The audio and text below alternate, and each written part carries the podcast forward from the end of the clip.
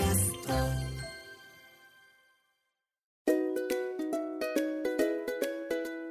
政治道楽皆さん、こんにちは。TBS ラジオ記者の澤田大樹です。趣味のように政治を語るポッドキャスト番組、政治道楽です。えー今日は、あの、不定期観光国会ニュースと題して、えーお送りしたいなと思っています。えー今日、えー6月6日ですね、の火曜日なんですけれども、え入管法改正案をめぐって大きな動きがあったので、それについて短くお話しできればなと思っています。まあ、入管法改正案、今国会の、まあ、政府側の目玉法案の一つということで、もともとは2年前に、え国会に提出されて、一度廃案になって、それを出し直してきたという法案です。まあ、それについては、荻上チキセッションなど TBS ラジオでは、かなり、えー時間を割いて、えー報道をしてきているので、えー一から詳しく知りたいという方、そちらのポッドキャストなどをぜひ聞いていただきたいんですけれども、まあ、大きな問題点として、えー入管法の中で、その難民認定の、えー申請を出した人が、1回断られ、2回断られ、そして3回目以降の申請者については、えー強制送還が可能になるということをですね、え回数の制限がつくということになります。で、これの問題、これらの問題点について、まあ、野党側が質疑をしてきてはいたんですけれども、あ政府与党側が、まあ、この法案を進めていて、それに対して、衆議院で、えー維新と国民民主党が修正協議を行って、えー賛同するという形になって参議院に送られてきました。で、えー質疑時間をまあ参議院でも、えー積み重ねたということで、え与党側は採決をしようと先週の段階でしたんですけれども、委員長職権で、えー採決の委員会を立てたことを理由として、えー立憲民主党が、えー委員長、杉委員長、公明党の委員長ですけれども、えー彼の解任決議案を提出して、えー審議を止めたということですね。それについては、まあ、先週の段階で、えー与党などの、えー反対多数で否決をされて、えーまた、えー委員会が設定されて、えー今日、参議院の法務委員会で、えーこの入管法についての採決が行われる予定でした。ただ、今日午前9時前に、えー立憲民主党側が斉藤法務大臣に対する問責決議案というのを提出して、えー審議をまた止めたということですね。不信任と問責決議案の違いなんですけれども、まあ、主に衆議院で出されるのが不信任決議案、参議院で出されるのがまあ問責決議案ということになります。で、不信任決議案もいくつか種類があるんですけれども、まあ、一番大きいのが内閣不信任決議案です。えーこれが可決された場合は、10日以内に衆議院を解散するか、まあ、内閣総辞職ということになります。これが一番大きいやつですね。まあ、過去に数回しか、えー可決されたことがないやつです。で、この他に大臣とかに、えーで、問責決議案参議院で出された場合、内閣に対する問責決議案が出された場合は、えーこれ法的拘束力はありません。なので、えー内閣を辞職、えー総辞職しなくてもいいし、解散もしなくていいと。ただ内閣に対しての、まあ、ある種疑義、えーのが、えー、院として参議院側で可決された場合は、まあ、それが提示されるということになります。で、今回出されたのは斉藤法務大臣に対するする。問責決議案が参議院で出されたということですけども、閣僚に対して出された場合、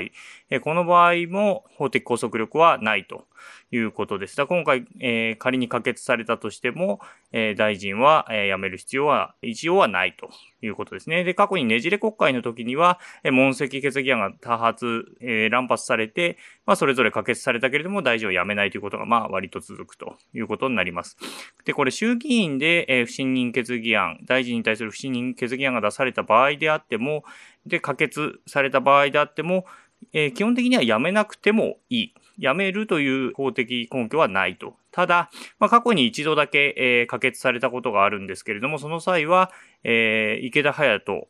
さんが、まあ、国務大臣だったんですけども、えー任意で、えー辞職するということがありました。なので、まあ、閣僚への、えー不信任決議案が可決された場合は、今のところ、えー辞職率は100%にはなっているということです。今回は改めて言うと、斉藤法務大臣への問責決議案なので、えー可決されても、えー大臣は辞めない。ただし、えー可決されれば、えーその大臣の職責に対する、まあ、疑義、大臣でいいのかということに対する、ま、疑問符はつくということになります。ただ、国会審議の途中で出された場合については、その大臣に対する、まあ、あの、正当性の疑義、え疑いが生じているという意味になるので、国会審議自体は止めるというのが慣習になっています。ということで、まあ、今日、えー、この問責決議案が出されたということで、えー、参議院の法務委員会は行われなかったということになります。で、これについての与野党の反応なんですけれども、立憲民主党の斉藤参議院国会対策委員長は、大臣ご自身に、えー、法務大臣としての資質がないと、この間のいろいろなやり取りから判断したということで、えー、今回提出した理由を語っています。でこれに対して、えー、自民党の、えー、世耕参院幹事長は、えー、全く受け入れることができない。これは単なる日程闘争のためのものとしか、えー、断じざるを得ないというふうに会見で述べています。で党の、えー、斉藤法務大臣については、えー、入管法改正についての、えー、必要性についてはもうこれまでも、えー、申し上げてきておりますので、えー、ぜひ一刻も早いご判断をいただいて前へ進めていきたいというふうに述べています。で、今日これに関連してもう一つ動きが出てきていて、それは共産党の、えー、二比総平参院議員が、えー、入手したというある文章が出てきました。えー、それは、えー、大阪の、えー、入管において、えー、常勤の医師がいるんですけれども、えー、その女性医師が、えー、どうも、えー、職務中に炎症していたのではないかというふうに報じられたことについての、えー、大阪の入管の内部文書とされる、えー、書類が出てきました。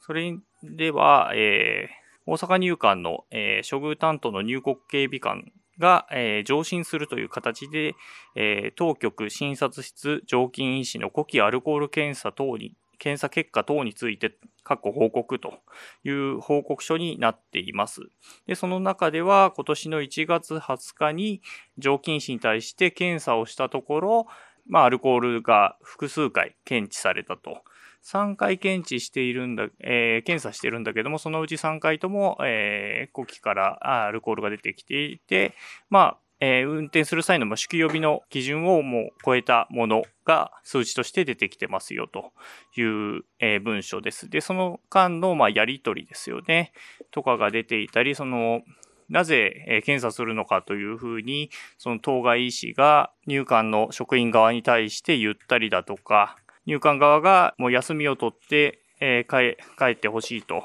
いう旨を言ったときに、や無断欠勤でもいいと言って、えー、職場を出ていくというような様などが、えー、かなり克明に書かれている文書が出てきました。で、共産党の二比議員は今日の会見の中で、まあ、現場の心ある人が提供したという趣旨の話をしていて、まあ、これは内部文書であるということを言っています。それに対して今日野党のヒアリングが行われまして、その場で入管庁、じゃあこの書類が本物なのかということについて、え、話があったんですけれども、え、損否について問われると、え、存在するものなのかどうかは、え、お答えを差し控えざるを得ないということで認めませんでした。存在するかもしないかもどっちとも言わないということでした。まあ、入管庁、この間、この手の書類が出てきたときは、まあ、認めないことが多いですね。で、もともとのその、えー、職員、医師が飲酒してた件についても、えー、事実自体は把握してるけど、詳細については語らないというところが、この間の流れが、として、えー、入管庁、そして法務省の、えー、答弁としてはずっと繰り返し続けてきたということになります。ただ、まあ、これについて質疑する機会っていうのがなくて、国会の中ではもう、えー、あとは明日の問責決議案をどうするか。まあ、それが結果が出たら、その後はもうほぼ採決になってしまうので、法務省側からの答弁というのを引き出す機会というのはほとんどなくなってきているということになります。で、その問責決議案なんですけれども、えー、明日、